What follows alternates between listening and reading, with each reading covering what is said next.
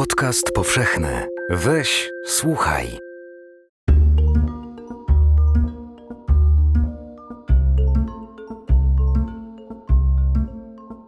marcu tysiąc dziewięćset osiemdziesiątego ósmego roku matka zaczyna odchodzić naprawdę. Beksiński pisze: wszystko to nas okropnie przytłacza. Na wsi, skąd pochodzi szwagier, mówią o takich, że ich trzeba będzie na sądzie ostatecznym dobić. Trudno tu podjąć własną inicjatywę i na przykład dać jej końską dawkę środków usypiających.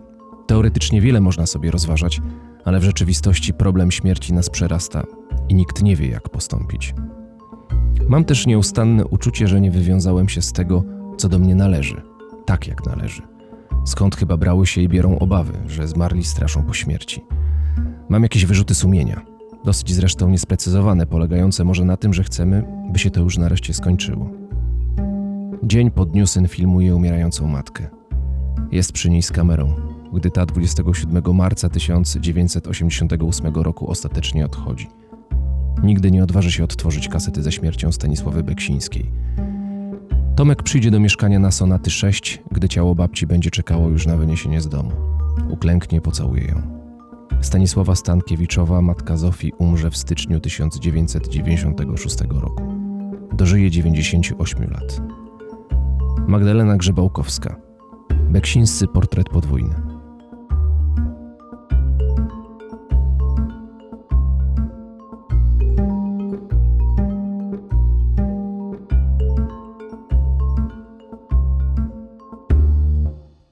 Czy spodziewali się Państwo, zaczynając pracę z Beksińskim i z rodziną Beksińskich, tego, że oni staną się takimi celebrytami e, współczesnej kultury polskiej, że to będzie najpopularniejsza być może rodzina w Polsce w tym momencie?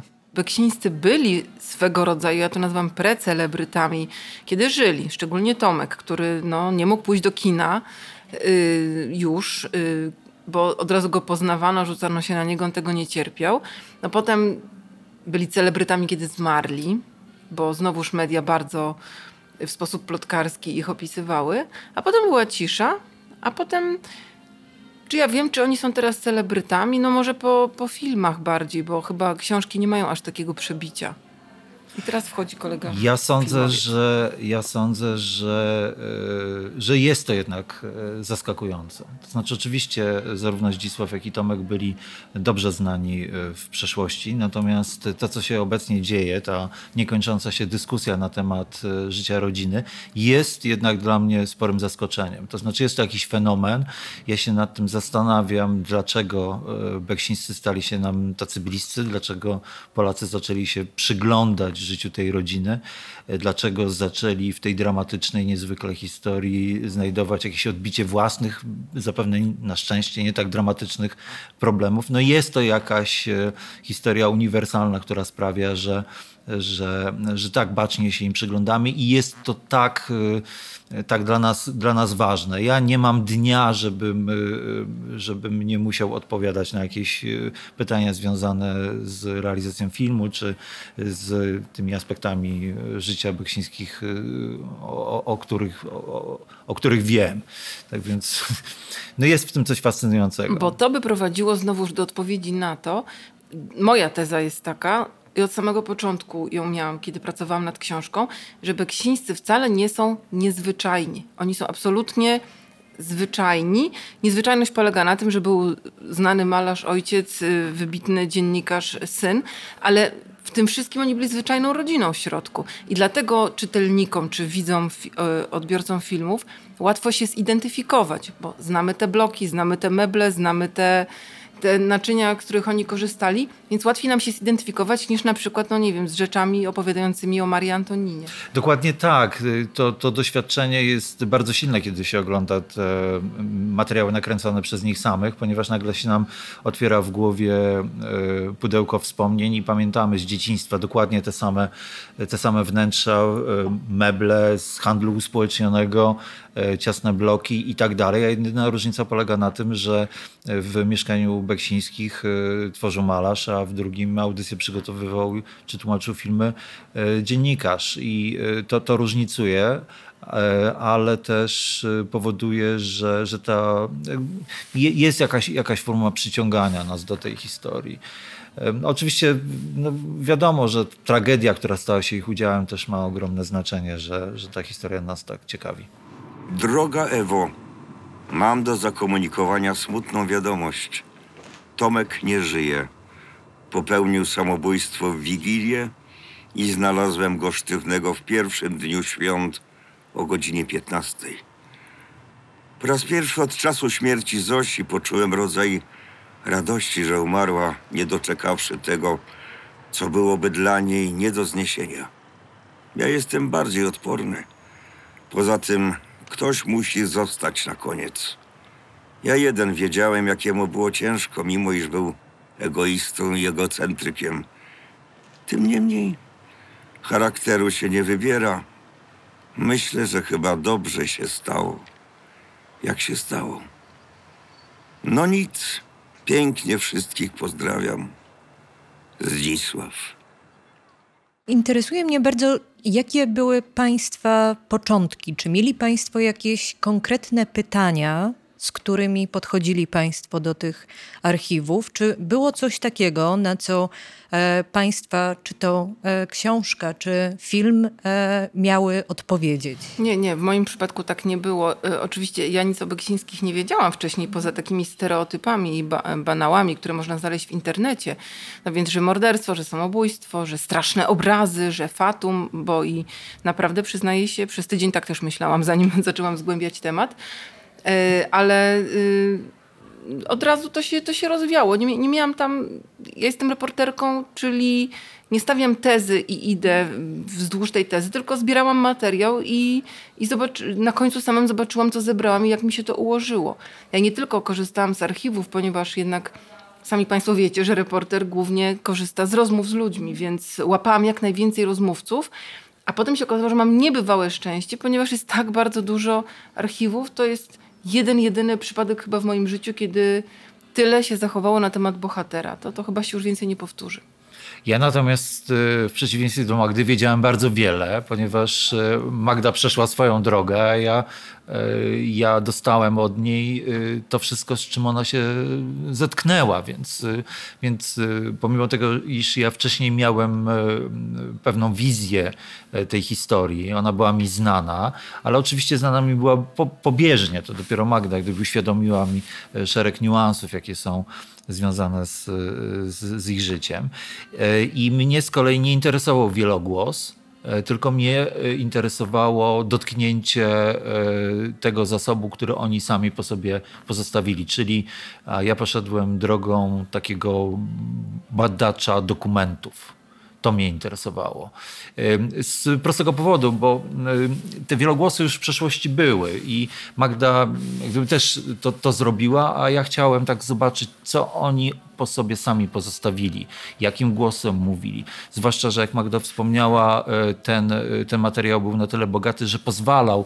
To absolutnie wyjątkowa sytuacja dla dokumentalisty, aby móc dotknąć czegoś, co jest tak nieprawdopodobnie autentyczne, bo napisane, nagrane bądź nakręcone przez samych bohaterów.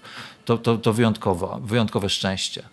Ja szukałem, bo mnie w czasie realizacji filmu nurtowały pewne pytania. I to są pytania bardzo uniwersalne. Ten film opowiada o relacji.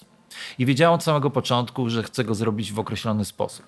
Że chcę opowiedzieć tę historię głosem Zdzisława Beksińskiego i chcę, żeby to był film o jego relacjach rodzinnych, a przede wszystkim o relacji z Tomkiem.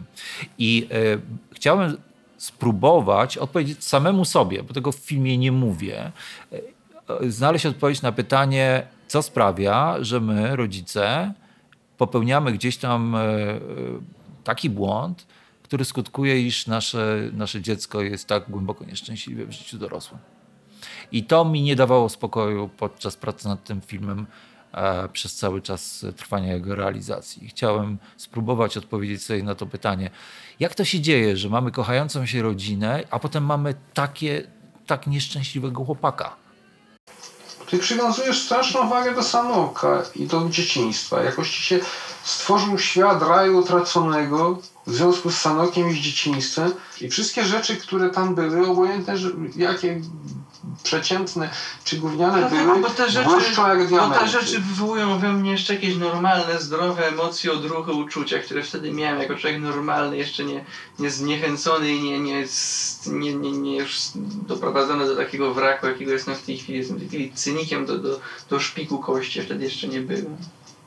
Po prostu ja wtedy byłem jeszcze z sobą, w tej chwili już nie jestem. Ja nie przypominam sobie, żebyś ty był wtedy tak znowu sobą.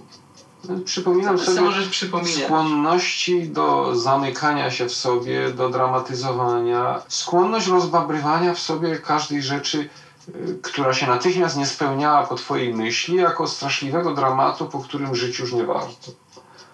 Nie wyobrażam sobie, że już nic na świecie nie ma takiego, co by ciebie pociągało, ci interesowało i, i co byś chciał. Zrozum, że ja się budzę po nocach i nie śpię, tylko przy każdym razem jak myślę, dochodzę do jednej konkluzji: o Jezu, zabić się, jak najszybciej, uciec, uciec, kurwa, uciec, ciemno, zabić, zasnąć, raz na zawsze nie budzić się więcej. Skończyłem się, jestem wrakiem, nic już do niczego się nie nadaje, nic mi się już nie chce. Nic, ja nawet czuję coś na kształt wstrętu. Zarówno do, do mężczyzn potworny, już takie obrzydzenie, że się dostać nie mogę, do kobiet taki, że, że właściwie to, to, to, to mi się nie bardzo chce. Powinienem się jednak zabić, wtedy coś mi się zdaje. Dlaczego? Czy można było tego uniknąć?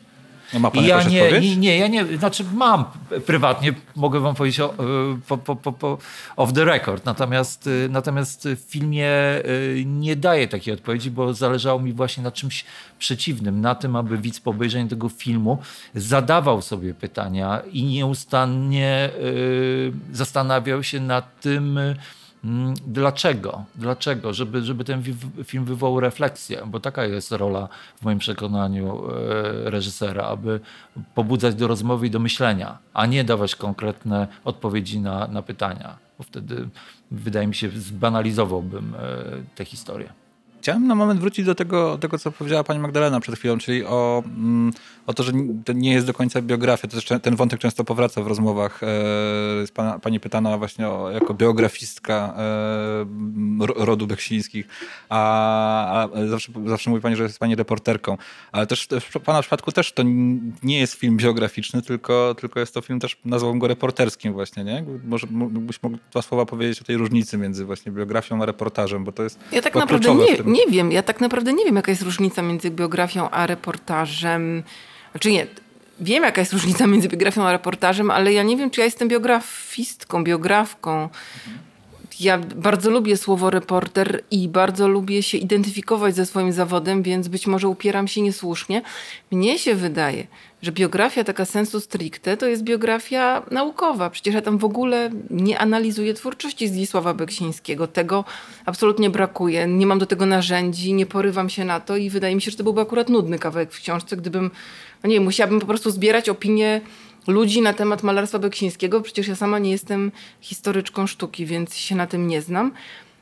No ale no dobra, no też umówmy się, że tak do końca nie biografia to też nie jest, więc, więc być może tak sobie tylko wymyślam, żeby się czepiać. Bo to też są takie dyskusje, które się toczą w polskiej kulturze na temat w ogóle non-fiction.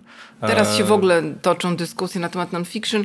Powiedzmy, że to jest po prostu biografia reporterska, tak? O, i to wtedy pogodzimy i reportaż, i biografię. Wydaje mi się, że kluczowe jest to po prostu opowiedzenie fajnych historii, a nie o jakaś holistyczna całość, która miałaby domknąć jakąś postać, ją ujednoznacznić albo wpisać. To chyba się w, w ogóle tych... nie da. W ogóle, w ogóle to jest chyba w ogóle niemożliwe. Wydaje mi się, że jest wiele osób, które marzy o czymś takim i tak. stąd, stąd też zarzuty. Znaczy ja podziwiam osoby, które twierdzą, że, że mają patent na to. W moim przypadku ja się na tym niespecjalnie zastanawiałem. No moje podejście jest podejściem reżysera dokumentalisty. Ja staram się po prostu znaleźć pewien obiektywny wymiar rzeczywistości. Świadomie nie mówię, nie, nie wymieniam słowa prawda, bo coś takiego wydaje mi się jest nie do osiągnięcia.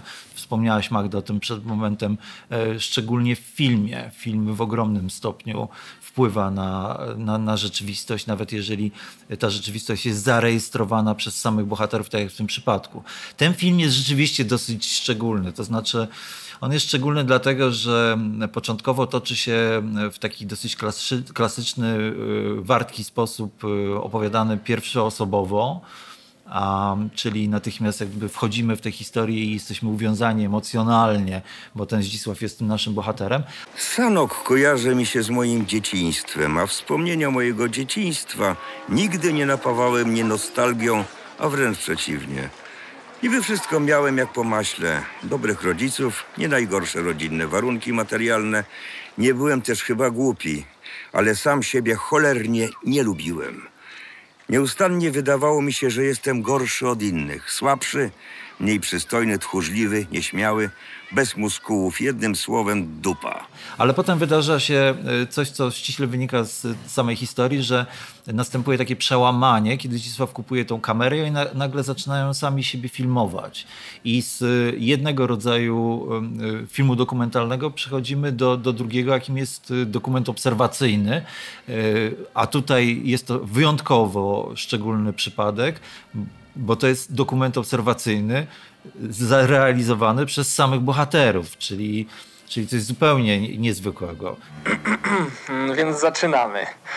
Więc yy, co ja tu miałem powiedzieć na samym początku, z wrażenia zapomniałem mówić. W każdym razie trzeba mu trzymać mikrofon troszeczkę poniżej twarzy, to teraz się odgłos dokładnie nagrywa. Więc yy, kupiłem taśmę magnetofonową za dobrych sześćdziesiąt pięć złotych polskich i mam zamiar otworzyć yy, album foniczny, tak to Zosia przed chwilą powiedziała, nagrań rodzinnych. Więc dzisiaj robimy pierwsze nagranie.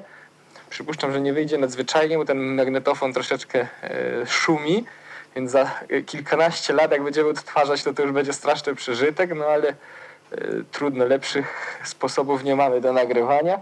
Więc dzisiaj mamy godzinę siedemnasta czterdzieści pięć, dwudziestego trzeciego września tysiąc dziewięćset pięćdziesiąt siedem. I w trzeciej części tego filmu jak gdyby wychodzimy też z, z tej konwencji opowiadania, bo y, nasi bohaterowie, czy y, dwójka z nich już nie żyje i Zdzisław Beksiński nie ma, nie ma po prostu y, y, czego kręcić. Y, tak więc ten, ten, ten, ten przebieg, y, y, przebieg tego filmu jest dosyć no, niekonwencjonalny. No, ja tam Na, na niczym się nie, nie, nie, nie wzorowałem, kiedy, kiedy, kiedy tak sobie to jakoś w głowie poukładałem. A nie bał się pan, w sumie w pani przypadku też, też w sumie ta, ta, ta obawa mogłaby zaistnieć. Nie, nie bali się państwo, że Beksiński, zwłaszcza Zdzisław, trochę wodzi was za nos, w sensie, że jakby on pokazał wam tak dużo, że on tak naprawdę ułożył swoją już historię i, i trzeba tak naprawdę być bardzo czujnym, żeby, żeby no... spróbować opowiedzieć ją trochę może inaczej niż chciał tego sam Beksiński. On nawet napisał taki list do, chyba do Urbanowicza, chyba w latach sześćdziesiątych, że zaciera za sobą ślady i, i robi wszystko, żeby jego przyszli biografowie mieli problemy. No ale no, na tym polega ta praca, żeby nie opierać się tylko na, na Beksiński. Przy, przynajmniej w, w swoim przypadku też, prawda? Bo jednak masz Dokładnie. ten wielogłos. Ja tak samo, no przecież są inne materiały, które potwierdzają... No, moja robota polega na tym między innymi, żeby każdą rzecz spróbować skonfrontować przynajmniej jeszcze z innym źródłem, żeby sprawdzić. To to nie jest aż takie skomplikowane, więc, więc tak nie do końca dajemy się zwodzić temu Beksińskiemu. Natomiast to ja już kiedyś opracowałam nad biografią księdza Twardowskiego i miałam taki problem, że już mi się wydawało, że tego księdza rozpoznaję, już wiem jakim on jest, kiedy nagle robił woltę i okazywało się, że zupełnie inny. Stąd ten tytuł Ksiądz Paradoks, bo on był pełen paradoksów. I taka sfrustrowana napisałam do Małgorzaty Szejnert, mojej przyjaciółki, ale też wielkiej reporterki i mojej autorytetki. Napisałam do niej: Małgosiu, no nie mogę mu zajrzeć w duszę, nie mogę go złapać. A ona napisała: na litość boską, jeszcze tylko tego brakowało, żeby bohaterom w duszy grzebać. Daj mu trochę... odetnąć, daj mu trochę wolności, bo traktuj go trochę z dystansem. I, i to mnie ustawiło już na zawsze, więc nawet jeżeli ten Beksiński nas trochę zwodzi, moim zdaniem, no to i tak pokazuje, jaki on był, prawda?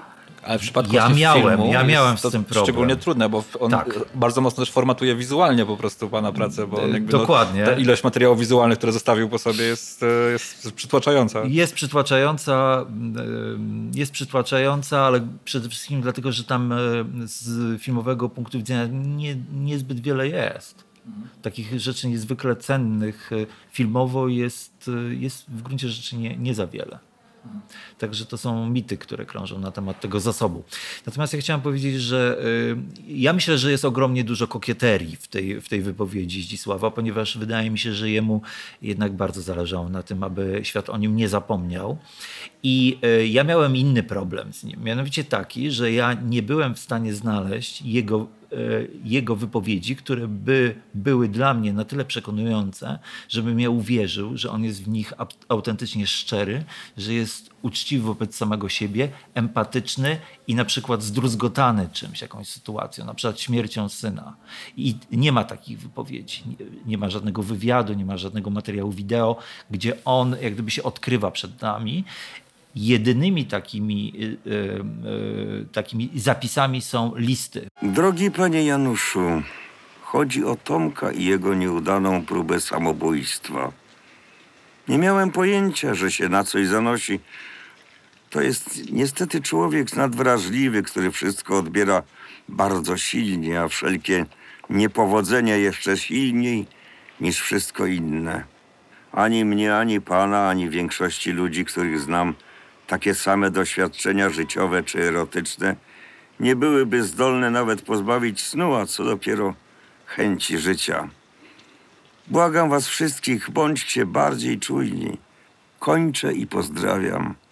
Beksiński. Gdzie on jak gdyby jest emocjonalny, wrażliwy, gdzie, gdzie czuje, że, że coś się wydarzyło, gdzie, gdzie reaguje jak, jak człowiek, a nie taki chłodny racjonalista, inteligent, który ma gotową, gładką odpowiedź bez względu na to, co się wokół niego dzieje. Nie wiem, czy się ze mną zgodzisz, ale tak. ja, ja, ja tylko w listach i w strzępach tego ogromnego dziennika, który on spisywał i tam napisał te cztery tysiące podobno stron, tam są tylko strzępy, gdzie on faktycznie tak się otwiera przed nami. Także ja miałem tego typu, tego typu problem. A, i chciałem to pokazać poprzez y, y, konfrontację y, tej jego narracji y, oraz tego, co nagrał i nakręcił, z jego wizerunkiem publicznym, gdzie widać, w jaki sposób on odpowiada na pytania, że jest właśnie perfekcyjny w tym, w tej swojej błyskotliwości i, i, i który, okupionej zresztą wielkimi nerwami i tak dalej, co wiadomo chociażby z tego, co Magda napisała. Natomiast ten jego publiczny wizerunek jest po prostu w kontrapunkcie do tego, do tego, do tego kim był prywatnie. Ja na koniec już chyba chciałabym jeszcze um, dociągnąć tę kwestię, bo tak myślę sobie, że postawa Beksińskiego, ta postawa kogoś, kto nawet jeśli kokieteryjnie, to jednak maskuje trochę swoje ślady, tak? I zwodzi. Czy to nie jest trochę tak, że wyzwala się taka pokusa demaskacji, pokusa dociągnięcia, wypowiedzenia, jak to rzeczywiście było. Ale z drugiej strony w Państwa e, pracach jednak ta tajemnica zostaje zachowana. Nie mówią Państwo wszystkiego w taki sposób, który byłby jednoznaczną demaskacją. I chciałam zapytać, gdzie jest e, granica? Gdzie mieli Państwo takie poczucie, że, e, że być może nie trzeba mówić wszystkiego, jeśli, e, jeśli takie poczucie było? Rzeczywiście, znaczy ja, ja po prostu uważam, że, że, yy, że nie jesteśmy w stanie bez względu na medium, jakiego używamy, opowiedzieć o ludzkim życiu w całej jego pełni, ponieważ ono jest zbyt skomplikowane, zbyt zniuansowane. Nic nie jest ani czarne, ani białe. I zastanawiając się nad Beksińskimi, zawsze poruszamy się w tej przestrzeni szarej, w tych niedopowiedzeniach. Bo po prostu nie da się tego jak gdyby zrekonstruować jeden do jeden. Ani o tym pisząc, ani używając medium filmowego, ani nie wiem, tworząc cokolwiek innego, sztukę teatralną, czy, czy, czy. Możemy jak gdyby tylko pod, z różnych perspektyw się nad tym zastanawiać. I właśnie ten y, ogromny dyskurs, który się toczy y, na bardzo wielu poziomach, on dopiero unblock pozwala nam, wydaje mi się, coś zobiektywizować. Natomiast ja zawsze mówię, że ja podjąłem się pewnej próby i tak to traktuję. Moim zadaniem jest, jak już powiedziałem, zainteresowanie widza i sprawienie, żeby chciał sam dojść do własnej prawdy na temat tego, co zobaczył. Po prostu. Więc a czy ja chciałem demaskować Zdzisława czy Tomka? Absolutnie nie. To znaczy ja nie, tworzy, nie stworzyłem hagiografii, nie miałem takiego, takiego zamiaru. Chociaż były takie oczekiwania, myślę.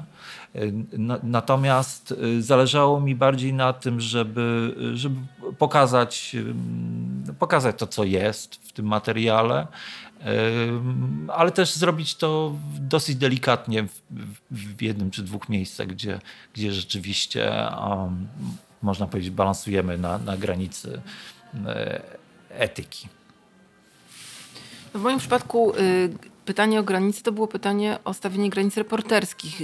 Gdzie ich nie przekroczyć, żeby już nie przejść na stronę na przykład y, faktu.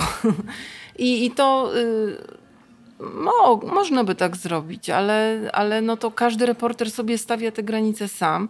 I, I ja stawiam w takim miejscu, gdzie chodzi o to, żeby po pierwsze być adwokatem własnego bohatera, ponieważ on nie żyje i on się już nie może bronić, żeby nie pozbawić go godności, bo można by jeszcze podkręcić, było parę rzeczy, które można by dopisać i wtedy jeszcze parę osób by kupiło tę książkę, ale to nie o to chodzi, bo też można, trzeba spojrzeć sobie rano w lustro, znaczy nie, w twarz w lustrze i, i no, wtedy się zatrzymywałam przed opisaniem czegoś, kiedy wiedziałam, że to do niczego się nie przyda, natomiast skrzywdzi ludzi. No podam przykład, Zdzisław y, uwielbiał w listach obgadywać y, znajomych, bardzo lubił plotkować i cały Sanok jest obgadany w jego listach.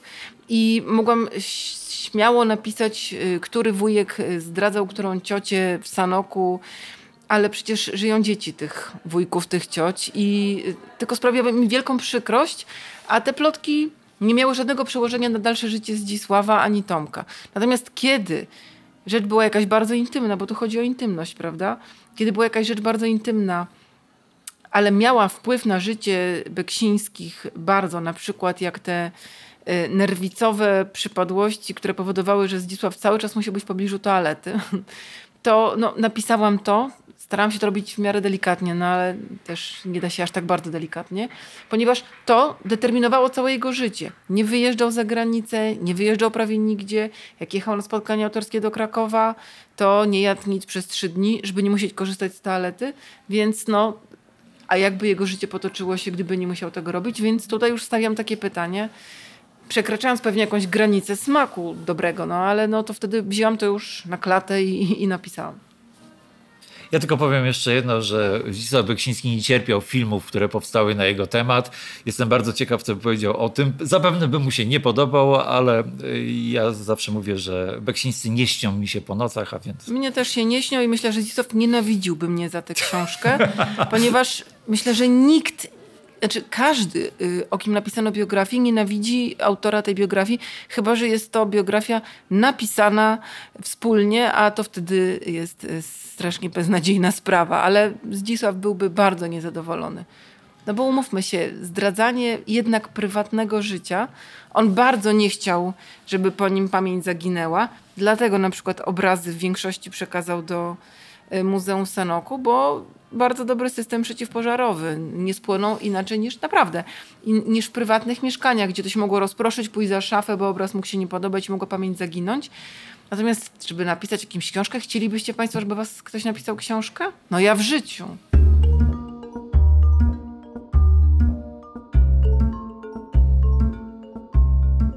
No i tak się to wreszcie skończyło.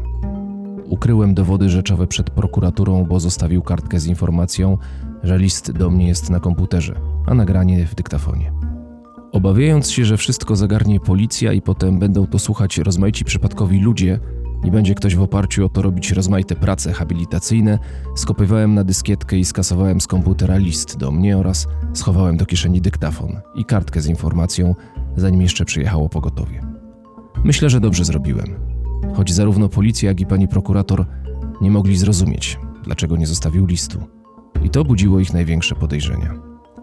Wprawdzie list do mnie był raczej rzeczowy, co komu mam oddać i co załatwić, więc mogłem go im pokazać, lecz nie było już czasu, by się o tym przekonać. Ale taśma była tak osobista, że tylko ja jej posłuchałem i może jeszcze raz posłucham, a potem zniszczę, tak jak mnie o to prosił.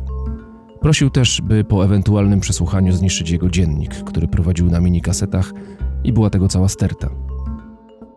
List Zdzisława Beksińskiego otwierający książkę Magdaleny Grzebałkowskiej Beksińscy portret podwójny.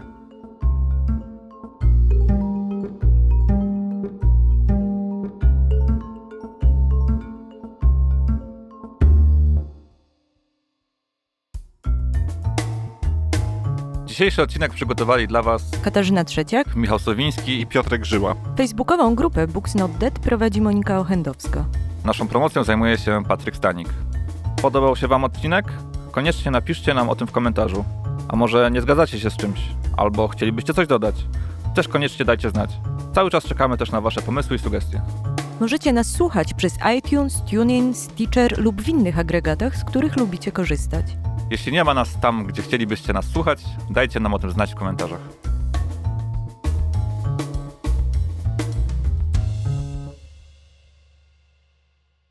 Podcast powszechny. Weź, słuchaj.